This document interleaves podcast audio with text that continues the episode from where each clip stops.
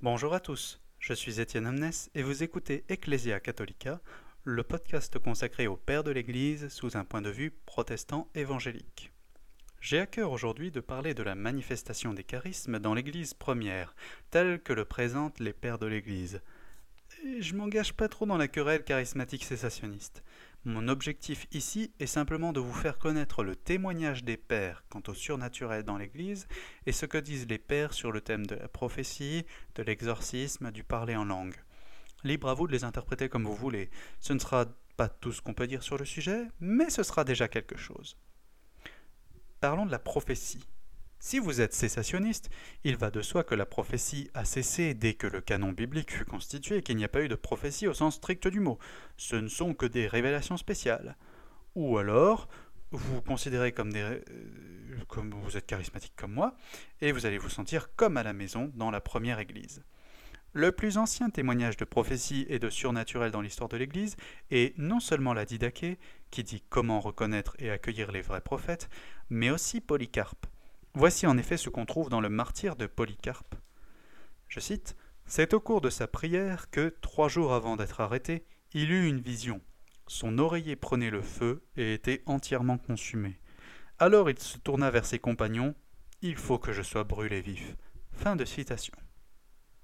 Donc il est arrêté, jugé, mis sur le bûcher, conformément à sa prédiction, et écoutez maintenant la fin du récit de l'église de Smyrne. Quand il eut prononcé cet Amen qui achevait sa prière, les valets allumèrent le feu.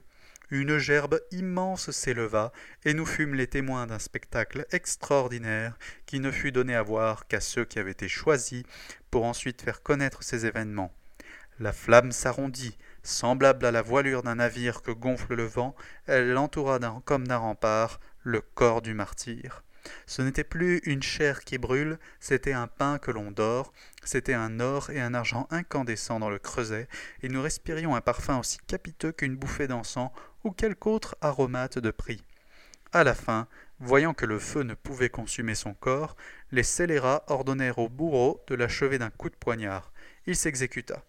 Un flot de sang jaillit de la plaie et éteignit le feu. Toute la foule s'étonna de la grande différence qui sépare les incroyants des élus. L'admirable Polycarpe était l'un de ces élus, maître de notre temps, apôtre, prophète, évêque de l'Église catholique de Smyrne. Toute parole sortie de sa bouche s'est vérifiée et se vérifiera. Donc, comme on le voit, le miracle et le surnaturel abondent autour de Polycarpe, qui est pourtant mort autour de l'an 150. Évidemment, on pourrait aussi citer l'intégralité du berger d'Hermas, comme je l'ai déjà fait. Non, pas là, je n'ai pas cité l'intégralité, mais il y a tout un chapitre sur les faux prophètes. Je voudrais parler d'un dernier exemple, celui de Felicitas et Perpetua, des martyrs nord-africaines de l'an 202. Voici le témoignage de Felicitas. Un jour, mon frère me dit Madame ma sœur, te voilà maintenant en crédit auprès de Dieu. Tu es en mesure de lui demander de te manifester par une vision de ce qui nous attend le martyr ou la mise en liberté? Moi, je savais bien que j'avais des entretiens avec le Seigneur dont j'avais reçu tant de bienfaits. Pleine de confiance, je le promis à mon frère en ajoutant Demain, je te donnerai la réponse. Et je me suis mise en prière, et voici ma vision. Je vis une échelle d'airain d'une hauteur si étonnante qu'elle s'élevait jusqu'au ciel. Elle était si étroite que l'on pouvait y monter seulement un à un. Et au montant de l'échelle, étaient fixés toutes sortes d'instruments de fer, des glaives, des lances, des crocs, des coutelas.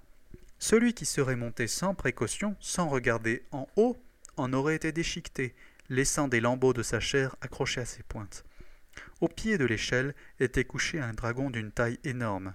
Il tendait des pièges à ceux qui voulaient monter et leur faisait peur pour les en empêcher. Saturus monta le premier. Il s'était livré lui-même, après notre arrestation, à cause de nous. C'est lui qui nous avait convertis. Il était absent quand nous avions été arrêtés. Parvenu au sommet de l'échelle, il se retourna et me dit Perpétua, je t'attends, mais prends garde que le dragon ne te morde. Je répondis Par le nom de Jésus-Christ, il ne me fera aucun mal. De dessous l'échelle, le dragon dressa lentement la tête, comme s'il avait peur de moi, et en prenant mon élan, comme pour gravir le premier échelon, je lui écrasai la tête d'un coup de talon. Puis je montai. Je vis alors un immense jardin. Au milieu se tenait un homme chenu, de haute taille, habillé comme un berger. Il était occupé à traire des brebis. Autour de lui se tenaient des gens vêtus de blanc. Il y en avait des milliers. Il leva la tête, m'aperçut et me dit Tu es la bienvenue, mon enfant. Il m'appela et me donna comme une bouchée de fromage qu'il préparait. Je la reçus, les mains jointes, je la mangeai, et tous les assistants disaient Amen. Au bruit des voix, je me suis réveillé, savourant je ne sais quelle douceur. Je rapportai aussitôt cette vision à mon frère, et nous comprîmes que c'était le martyr qui nous attendait. Dès lors, nous n'eûmes plus aucun espoir dans les choses d'ici-bas. Fin de citation. Bon, il suffira de trois exemples, dont deux qui ne sont pas montanistes, pour voir qu'il y avait encore beaucoup de révélations spéciales dans les premiers siècles. Et cela ne s'est pas arrêté après. Mais par pitié, ne me demandez pas de faire toutes les prophéties du Moyen Âge. Hein, Jeanne d'Arc? Deuxième partie, les guérisons. De la même façon, il est assez facile de trouver des témoignages de guérisons surnaturelles, surtout autour des martyrs. Alors plutôt que d'accumuler des tonnes d'exemples, je vais en utiliser un seul, Valentin de Tréby, qui est plus connu sous le nom de Saint Valentin. Vous savez, la fête des amoureux? C'est un martyr du IIIe siècle. Et voici son histoire. Vous la trouverez dans le deuxième tome du mois de février des Acta Sanctorum, page 751. Le texte est en latin. La traduction que je vous propose, c'est la mienne. Excusez-moi si je me trompe dans la traduction, je ne suis pas encore très affermi. À cette audience, le chef Astérius dit à l'ancien, euh, au sens de ancien dans l'Église, presbyteros, Valentin, Je m'étonne de ta sagesse, pour que tu dises qu'auprès du Christ est la vraie lumière. Valentin l'Ancien répondit d'une voix claire, Il est vrai que Jésus-Christ, né de la Vierge Marie et de l'Esprit Saint, est la vraie lumière qui illumine tout homme qui vient dans le monde. Astérius répondit en disant eh bien, s'il illumine tous les hommes, alors j'examinerai tout de suite si Dieu existe, ou bien je mettrai fin à du prix. Il ajouta alors J'ai une fille adoptive que j'aime depuis sa naissance. Mais autour de ces deux ans, ses yeux se sont obscurcis et elle est devenue infirme. Maintenant, je vais l'amener vers toi, afin que tu la guérisses et que tu nous montres à tous ton enseignement. Valentin l'Ancien répondit Au nom de notre Seigneur Jésus-Christ, amène-la moi. On court chercher anxieusement la fille aveugle d'Astérius à Valentin. Valentin leva les mains au ciel, des larmes aux yeux, et il dit Seigneur Dieu Tout-Puissant, Père de notre Seigneur Jésus-Christ, Père des miséricordes, qui nous a donné ton Fils notre Dieu, pour nous appeler des ténèbres à la vraie lumière, afin que nul ne périsse, mais qu'il te connaisse, toi qui es Dieu, et Père de tous, et Créateur, qui ouvrit les yeux des aveugles, et qui a relevé Lazare de la tombe. Tu es le Dieu de toutes les principautés et les puissances. Accorde à ta servante, non pas selon ma volonté mais la tienne, d'avoir l'illumination de la lumière de ton intelligence. Et il posa la main sur les yeux en disant Seigneur Jésus-Christ, illumine ta servante, car tu es le Dieu de vraie lumière. Et alors qu'il disait cela, ses yeux s'ouvrirent. Fin de citation. Bouleversé, le préfet demande immédiatement le baptême, et suite à cette affaire, l'empereur Claude le Gothique rétablit l'ordre en exécutant Valentin sur la Via Flaminia par décapitation. Cette histoire montre que, euh, même en l'an 264, il y avait encore des guérisons surnaturelles, et qu'elles avaient surtout un rôle, pardon, par rapport à l'évangélisation. Non, je ne suis pas toulousain. Énormément de chrétiens se sont convertis suite à ces manifestations de guérison qui parsèment tous les récits de martyrs en particulier. Troisième partie, l'exorcisme. À première vue, et de loin, on a l'impression qu'il y avait peu d'exorcismes dans l'entourage des pères de l'Église, mais c'est une fausse impression, qui est, due au fait que, contrairement au XXe siècle, L'exorcisme, ou la délivrance, comme le disent les charismatiques, était quelque chose de si largement pratiqué et accepté qu'il n'y avait même pas besoin d'en parler. Lorsque les exorcismes sont pratiqués, on les mentionne en passant, comme si les interlocuteurs voyaient très bien de quoi il s'agissait. Commençons par Tertullien, qui fait cette déclaration théonitruante dans son apologétique. Donc je cite la paragraphe 23 Que l'on appelle devant vos tribunaux un homme connu pour être possédé du démon, un chrétien, quel qu'il soit, n'importe, commandera à l'esprit impur de parler, et aussitôt il confessera qu'il est véritablement démon, et que d'ailleurs il se dit faussement Dieu. Amenez également quelqu'un, de ceux qu'on croit agité par un dieu, qui, la bouche béante sur l'autel, hume la divinité avec la vapeur, parle avec de violents efforts, et n'envoie de leur poitrine haletante que des mots entrecoupés. Si cette Vierge Célestis, déesse de la pluie, si Esculape, inventeur de la médecine, qui a rendu la vie à Socordius, Thanatus et Asclépiodote, destiné à le perdre une seconde fois, si Célestis et Esculape, n'osant mentir à un chrétien, ne confessent pas qu'ils sont des démons, répandez sur le lieu même le sang de ce téméraire chrétien. Wow, il est plutôt sûr de lui. On le voit aussi parler assez cavalièrement de la lutte contre les démons à d'autres endroits, comme dans son traité des spectacles. Je cite J'en appelle, Dieu m'est témoin, à l'exemple de cette femme qui, étant allée au théâtre, en revint avec un démon intérieur. je rappelle, on est dans l'Antiquité, il s'agit du théâtre romain. On exorcisait l'esprit immonde, pourquoi as-tu osé t'emparer de cette femme? lui dit-on avec menace. N'avais-je pas raison? dit-il audacieusement. Je l'ai trouvée chez moi. Une autre femme, le fait constant, vit en songe un linceul la nuit même du jour où elle était allée entendre un comédien. Le nom de cet acteur retentit souvent à ses oreilles avec des accents de reproche. Cinq jours après, elle avait cessé de vivre.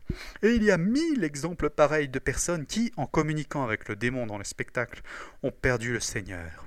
Donc ça, vous le trouvez dans Contre les spectacles, paragraphe 26. Bon, pour plus de détails sur ces témoignages, je vous renvoie à un article de mon blog sur le sujet, Tertullien, le meilleur ami de tous les charismatiques. Mais passons à une autre source, qui a l'avantage de ne pas être montaniste, et donc plus difficile à rejeter. Origène, qui dans son Contre Cels aborde plusieurs fois l'exorcisme. Il dit par exemple Je ne sais par quel mouvement Cels est poussé à dire, comme il fait après cela, que tout le pouvoir qu'il semble que les chrétiens aient leur vient des noms et de l'invocation de certains démons, désignant par là sans doute ce qu'on dit de ceux qui conjurent et chassent les esprits malins. Mais c'est une calomnie manifeste contre le christianisme, car si les chrétiens ont du pouvoir, ce n'est pas par le moyen de ces sortes d'invocations, mais par la prononciation du nom de Jésus, jointe au récit des histoires de sa vie. C'est par là qu'on a vu souvent les démons contraints de sortir du corps de ceux qui en étaient possédés, surtout lorsque cette prononciation et ce récit se font avec une conscience pure et une foi ferme. Donc ça, vous le trouvez dans Contre Cels, livre 1, le paragraphe 6. Dans cette autre citation, on retrouve aussi quel profil de chrétien pratiquait l'exorcisme. Si donc l'apitie perd le sens et la connaissance, l'apitie c'est un oracle, hein, comme entièrement hors d'elle-même lorsqu'elle prédit l'avenir, quel jugement doit-on faire de cet esprit qui lui remplit l'âme de ténèbres et qui lui ôte la raison, sinon qu'il est de même ordre que ces démons, dont beaucoup de chrétiens délivrent ceux qui en sont possédés? Ce qu'ils font, au reste, sans aucun appareil de magie ou de recette, mais avec des prières et des adjurations si simples que les moindres des hommes en sont capables, car pour l'ordinaire, ce sont des gens sans lettres qui font cette opération. Jésus-Christ voulant faire voir par cet effet de la grâce dont il accompagne son évangile, la faiblesse et l'impuissance des démons, qui, pour être vaincus, ne peuvent sortir sans aucune résistance du corps et de l'âme d'un homme. Ils n'ont pas besoin du savoir ni de la force de ceux qui sont les plus puissants dans les Écritures et les plus exercés dans les matières de la foi. Vous trouvez ça dans Contre Cels, livre 7, paragraphe 4. Cela suffira pour voir que l'exorcisme était encore pratiqué au IIIe siècle et même pratiqué largement. Parlons maintenant du parler en langue. Quatrième partie donc, le parler en langue. Sur ce point, je m'appuie lourdement sur le travail fait par Charles A. Sullivan, qui a traduit lui-même et compilé une quantité impressionnante de textes des pères de l'Église uniquement sur le sujet du parler en langue. Vous pouvez le trouver avec des ressources très riches sur son site, donc le lien est dans l'article. J'ai déjà traduit un de ces articles sur mon blog qui détaillera de façon bien plus profonde et longue que ce que je m'apprête à faire, mais faisons le résumé. Quand on regarde dans l'histoire de l'Église, on s'aperçoit que oui, il y a eu des parlers en langue, non, ce n'était pas de la glossolalie, les shabadabada si vous préférez, mais c'est de la xénolalie, c'est-à-dire le parler en langue étrangère. Pour illustrer ce point, voici le témoignage du moine copte Pacôme au IVe siècle. Il arriva que l'homme de Dieu, donc là on parle de Pacôme, euh, visitait les frères dans leurs cellules pour corriger leurs pensées. Il vint aussi un certain frère romain, venant d'une grande famille, qui parlait bien le grec. Le grand homme, venant l'exhorter et connaître le mouvement de son corps, cœur, lui parla en égyptien.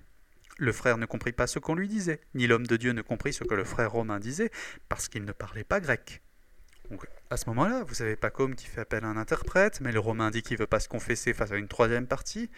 Alors Pacôme va tout naturellement prier pour recevoir le don des langues.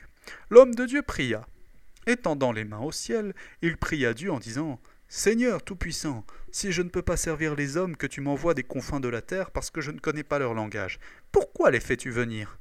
Si tu veux les sauver à travers moi, accorde, ô Maître, que je puisse connaître leur langue pour le soin de leurs âmes. Et il pria trois heures, sollicitant ardemment Dieu sur ce point. Soudainement, quelque chose qui ressemblait à une lettre écrite sur un morceau de papyrus, oui, il commence à faire tard, la voix commence à dérailler. une lettre écrite sur un morceau de papyrus venu des cieux fut envoyée dans sa main droite. En le lisant, il apprit toutes les langues. Ayant rendu gloire au Père, au Fils et au Saint-Esprit, il revint voir le frère Romain avec une grande joie et commença à converser avec lui sans faute en latin et en grec. Je vous renvoie vers la traduction de mon article sur mon blog.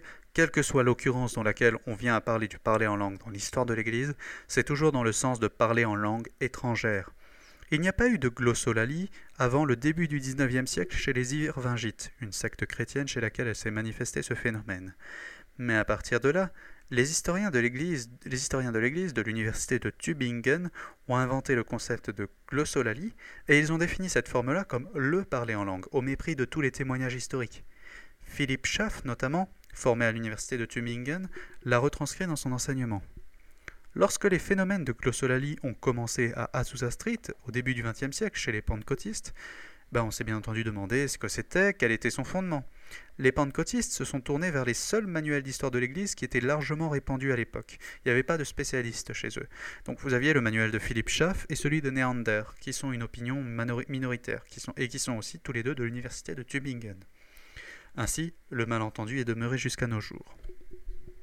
A noter cependant que si les charismatiques et les pentecôtistes sont à côté de la tradition de l'Église concernant la glossolalie, on retrouve aussi chez eux d'authentiques exemples de xénolalie, et j'ai moi-même entendu plusieurs témoignages de gens qui entendaient un certain témoignage, un certain message dans leur langue maternelle, par exemple un dialecte congolais, de la part de chrétiens qui, ordinairement, ne connaissaient pas du tout cette langue.